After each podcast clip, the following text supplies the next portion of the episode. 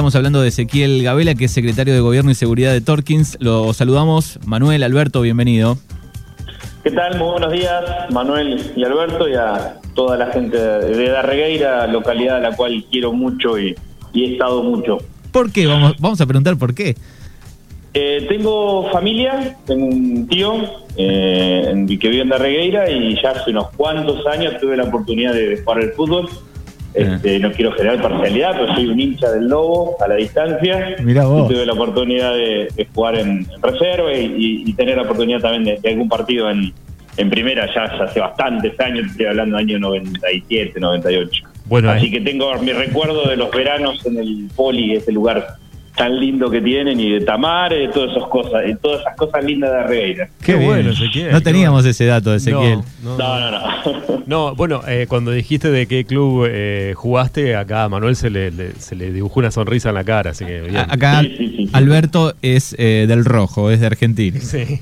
sí, sí, sí, Y guardo un cariño especial a, una familia en particular que cuando iba a jugar al fútbol allá me abrían las puertas como un integrante más de la familia, que es la familia Gunter este, tenía la oportunidad de, jugar con, el más chico de los, de los hijos y bueno, ahí conozco esa familia con la cual me vinculé mucho también. ¿Con Diego? Porque Milton era el más grande. No, con Diego no, sí con Diego, con Diego, con Diego. Ah, con Diego. era más grande, un poco de la edad de, la edad de Diego. Claro, tal cual. Mirá qué bueno. Un dato que no teníamos, pero el, motivo principal de, esta charla es una buena noticia que tiene que ver con mm. que, eh, bueno, fuego apagado, fuego controlado en, en Sierra, ¿no? Sí, efectivamente el día de, ayer fue el día donde respiramos. Más allá de, que ayer llovió, acá en, al menos acá en, la comarca, eh, ya del día anterior se había logrado mm, considerarlo controlado al, fuego. Son, son categorías, códigos que manejan los bomberos que lo explico muy brevemente. En el primer día se le declaró un fuego contenido porque simplemente había llamas pero no avanzaban y después ya se lo calificó como controlado porque dejó de haber llamas, pero seguía habiendo un riesgo latente de que pudiera reiniciarse en algún lugar. Sigue estando en esa calificación porque parece mentira a pesar de la lluvia y del frío. Hay lugares humeantes aún porque se trata de, árboles muy grandes que una vez que comienzan a combustionar lentamente cuesta muchísimo apagarlos totalmente para que no echen humo. Así que todavía se lo considera controlado, no extinguido, pero ya la tranquilidad, los bomberos se retiraron y simplemente hay una guardia de ceniza. ¿En qué sector precisamente fue, como para ubicarnos? Sabemos que fue ahí un poco entre el, parque y Villa, o dónde fue que, comenzó y por qué. Bien, eh, si nuestro distrito fuera una casa, el fuego lo tuvimos en el living, el lugar más lindo que tenemos de todo, el más cuidado de todos, por eso fue la significancia que tuvo este incendio. Es un incendio que no, no, no adquirió notoriedad por la cantidad de hectáreas afectadas, fueron 550 contra incendios que hemos tenido de 15.000, 20.000 hectáreas, así que te das cuenta que no es eh, la cantidad de hectáreas el, número grande, ¿no? Sino la significancia. Para quienes conocen la comarca, el fuego se, se monitoreó y todas las tareas se realizaron en el lugar donde está el mirador del Cerro Ventana, donde se ve la ventanita. Todo lo que se quemó son los cerros contiguos al Cerro Ventana y justo se detuvo, lo, se lograron detenerlo cuando ya iba a afectar el sector donde se asciende al Cerro Ventana. Pero bueno, fue en ese teatro natural que tenemos, el lugar donde, donde transcurrieron todas las llamas. No es grande el sector, porque son 550 hectáreas, tomando en cuenta que son sierras, no es tanto, pero nos dolió mucho por, por el lugar del cual se trataba, ¿no? ¿Esto se produjo intencional o fue por la naturaleza? El día domingo, aproximadamente a las 20, 20, 10 horas, acá por la comarca pasó una, una tormenta donde hubo muchísima descarga eléctrica, lo que vulgarmente se denomina en seco, es decir, sin caída, sin precipitaciones. Entonces, eh, el, el, inicio del fuego fue en una zona alta entonces, más allá de que se haga o no se haga una pericia, cosa que es muy difícil hoy en día porque todo ese sector se quemó, todo indicaría que fue un rayo lo que encendió este, y bueno, después empezó a, propagarse porque al no haber habido precipitaciones encontró camino, camino libre para avanzar la llama. Eh, ¿cuántas, ¿Cuántas dotaciones de bomberos trabajaron? Digo, ¿Cómo fue el, el grupo que armaron? Digo, ¿Colaboró la provincia? ¿Hubo aviones? Bien, en principio, cuando todo cuando todo se iniciaba, intervinieron directamente los cuatro cuarteles de bomberos voluntarios de acá de, más cercanos a la, comarca, que son Saldungaray, Tierra de la Ventana, Villa Ventana y Torquín.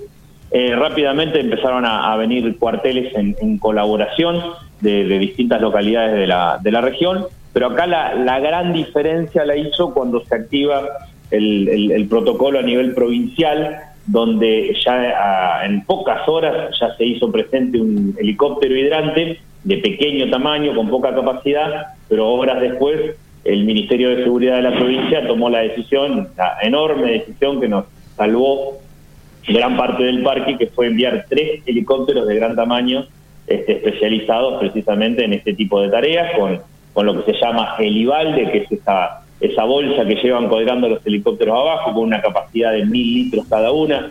Así que hicieron un trabajo impecable. Te diga, te diría a los que no estamos por ahí acostumbrados a verlos de cerca, cinematográfico, verlo, el trabajo de esos helicópteros, donde el día, a esta altura me, pierdo, ¿no? El día miércoles, sí, el día miércoles, a la mañana muy temprano, en una estancia cercana al, al cerro donde tenían la base, tuvimos una reunión operativa previo a arrancar con las, con las tareas y podía hablar con el jefe de pilotos y hoy, lo, hoy que ya pasó todo lo cuento, eh, él me, llama aparte y me dice, quédese tranquilo secretario, que hoy el fuego lo matamos, palabras textuales, ¿no? Ellos ya veían que el fuego estaba en un lugar donde se podía atacar y tener buenos resultados y efectivamente ahí vino el despliegue que duró media hora, 40 minutos, pero fue un ir y venir cada cinco minutos un helicóptero arrojando su capacidad de, mil litros y, enseguida se empezó a ver que el, que el humo empezó a minorar hasta que declararon este, contenido el, fuego, ¿no? Ezequiel, bueno, eh, justamente eso que estás contando te íbamos a, consultar, porque la, diferencia ¿no? que hacen los helicópteros eh, ayudando a, los bomberos y por supuesto también una de las cosas que he escuchado de vos en, otros medios es eh, resaltar eh, el trabajo de los medios de comunicación, ¿no? Que según tus palabras bajaba la ansiedad de, los vecinos por la preocupación. Claro, eh, eso es, fundamental. Yo siempre lo digo y, me encanta tener la oportunidad de hablar con medios y de toda la región, porque precisamente ustedes hacen de intermediarios entre la gente que está del otro lado de la radio o del otro lado de, la tele cuando se trata de televisión y, la, información real, hacen de nexo y cortan esa cadena viciada muchas veces de desinformación que a veces son las redes sociales no oficiales o poco serias o el, el boca a boca de la calle que se va distorsionando, el llamado teléfono de compuesto. Y en ese tipo de situaciones eh, desagradables, donde se genera tensión, donde se genera miedo, la desinformación es tan o más peligrosa que las propias llamas. Porque acá, por ejemplo, se empezó a decir en algún momento que el fuego ya estaba, y tira una referencia muy local, ya el fuego está en Lolén. Lolén es una estancia eh, y un cerro que tiene el mismo nombre, que está como a 10 kilómetros del lugar donde transcurrieron la llama. Entonces, quien, quien conoce acá la comarca dice, uy, si está en Lolén ya es un incendio gigante. Y el cerro y el fuego nunca se había escapado de, la sierra. O sea, hablándolo eh, a grosso modo, es como que te diga que hay un incendio en Darregueira y venga uno y dice, che, está llegando a Bordenave. Claro. imagínate, uno de Darregueira que está en Buenos Aires o que está en, Europa escuchando la radio por internet dice, uy, el fuego está en Bordenave y se quiere volver loco. Y capaz que el fuego no salió de, la cuadra donde estaba quemando. Entonces es tan importante el laburo de ustedes y desde mi lugar, dado que es un, un sector donde hubo el incendio que no hay señal, precisamente por, por porque el, cardón montañoso impide la posibilidad de tener señal en el sector. Eh, yo me acercaba al centro de comando donde ellos tienen un equipo que, irradiaba wifi en un pequeño radio, pero bueno, pude la, tuve, la, tuve conectividad y de ahí mandaba reporte a todos los, los medios, que era lo que generaba esa tranquilidad que te decía recién. ¿Y qué función tuvieron los empleados municipales en, el trabajo de, de poder eh, acaparar ese incendio?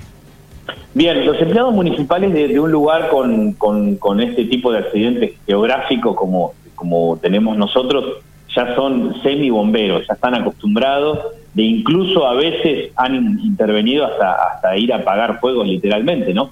Entonces ya están acostumbrados, hay un, no digo un protocolo escrito, sino una experiencia de, varios incendios donde ya cada uno sabe lo que tiene que hacer, el de la motoniveladora ya sabe lo que tiene que hacer este, en, remarcar los, cortafuegos, los que manejan los camiones regadores, los que manejan las combis se ponen a disposición a llevar y traer personal. O sea, eh, la gente de provincia me, llenó mucho de, orgullo que el, director provincial de, de, Defensa Civil, la máxima autoridad de Defensa Civil, dice, me saco el sombrero de lo organizado que están. Es decir, no, no, no nos chocábamos en el lugar, cada uno sabía qué rol, eh, rol tenía que cumplir eh, y nadie se metía en el trabajo del otro, sino que se ponía a disposición. Así que eso también ayudó mucho a que fue un incendio, que fuere un incendio que, no tuvo mayores consecuencias más que esto que te contaba de las 550 hectáreas y en este lugar tan emblemático. Estamos charlando con Ezequiel Gabela, secretario de Gobierno y Seguridad de Torkins. Eh, una más, te hago, digo, pérdidas materiales, digo, ¿afectó alguna cabaña, alguna casa, algún hogar? No, en ningún momento el, fuego el fuego se mantuvo circunscrito en un sector que es parque provincial, así que por lo tanto no hay loteos, no hay complejos de cabañas. Lo más parecido a, poner en peligro estructuras fue que en el, en el predio hay dos casas, dos viviendas de guardaparque, pero bueno, ya mucho antes de que las llamas se acerquen al lugar, se, elaboró un, operativo que consistió en, enfriar toda la zona, en hacer un desmalezamiento, incluso hasta en cortar un par de plantas secas que podían llegar a, ser peligrosas y efectivamente el fuego rodeó las casas, no las afectó, calculo que, que, a la doña se le ahumó la ropa que tenía colgada en el cordel, seguro, pero que no, no afectó las estructuras, que eso es lo más importante y son los daños más difíciles de, reponer, porque después el resto es naturaleza. Esto se inició con un rayo y el fuego es fuego de tiempo inmemoriales y quema a su paso, duele, pero es un proceso natural donde queman pastizales, plantas que son exóticas, del lugar, no es que quemó un bosque autóctono ni nada por el estilo. Así que la naturaleza se encargará de reverdecer todo y que en poco tiempo sea un, triste recuerdo este incendio. Bueno, ojalá que, así sea y que además el visitante, sobre todo en, temporada, también eh, tenga los cuidados necesarios, ¿no? El momento de hacer fuego, de tirar una colilla, ¿no? Bien, veníamos terminando ya, promediando, cerrando, mejor dicho, la temporada y veníamos tapando, si se quiere, de eso, ¿no? De lo que contás vos, que esos incendios duelen mucho más. Queman la misma cantidad de hectáreas, pero duele mucho más cuando son evitables, cuando vienen de la mano intencional o descuidada de un hombre por un fuego mal apagado. Eso genera mucha, mucha bronca y más tristeza aún, ¿no? Eh, así que la idea es recordar siempre que a quienes nos vengan a visitar, por favor tengan muchísimo cuidado con eso porque después las consecuencias se lamentan. Bueno, Ezequiel, gracias eh, por este pantallazo de lo sucedido y por suerte eh, casi finalizado ya el, incendio ahí. Gracias. Bueno, muchísimas gracias a ustedes por, por ayudarnos a difundir y un, beso grande y un abrazo grande a toda la gente de Rey. Abrazo grande. Hasta luego. Hasta luego.